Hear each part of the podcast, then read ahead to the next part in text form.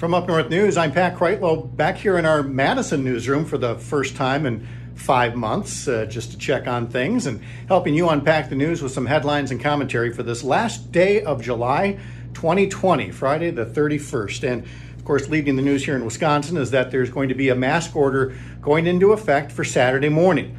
Now, already, legislative Republicans have been blasting Governor Evers for the order and a lot of them want the legislature to come into session and overturn that mask requirement.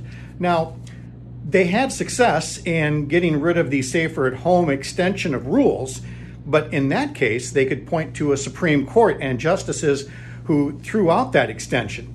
This time around, those legislators would have to come and take a vote, put themselves on the record as voting down a safeguard that can help protect lives. So, whether that actually happens is uh, yet to be seen.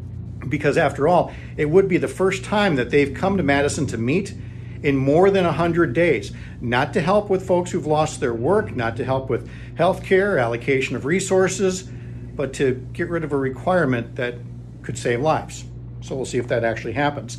Perhaps the governor's critics doth protest too much, methinks, because those same Republicans, many of them, were on the hot seat yesterday being asked if they defend what President Trump said about potentially delaying the election. Now, the rejection of that by members of his own party was swift and across the board, but obviously a lot of people would like to forget that he even said that and forget that, uh, take the attention away from a president who could be seen as trying to rig the election, as opposed to a, a governor who's trying to save lives. So that might explain some of the volume.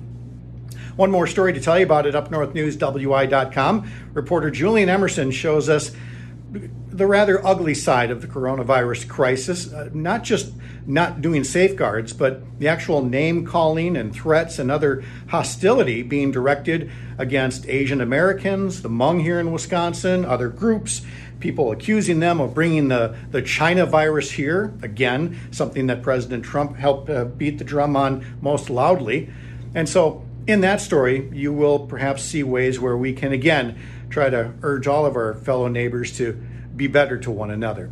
Well, have a great and safe weekend. Follow these stories and more on our website, upnorthnewswi.com, upnorthnewswi on your favorite social media feeds. I'm Pat Kreitlow.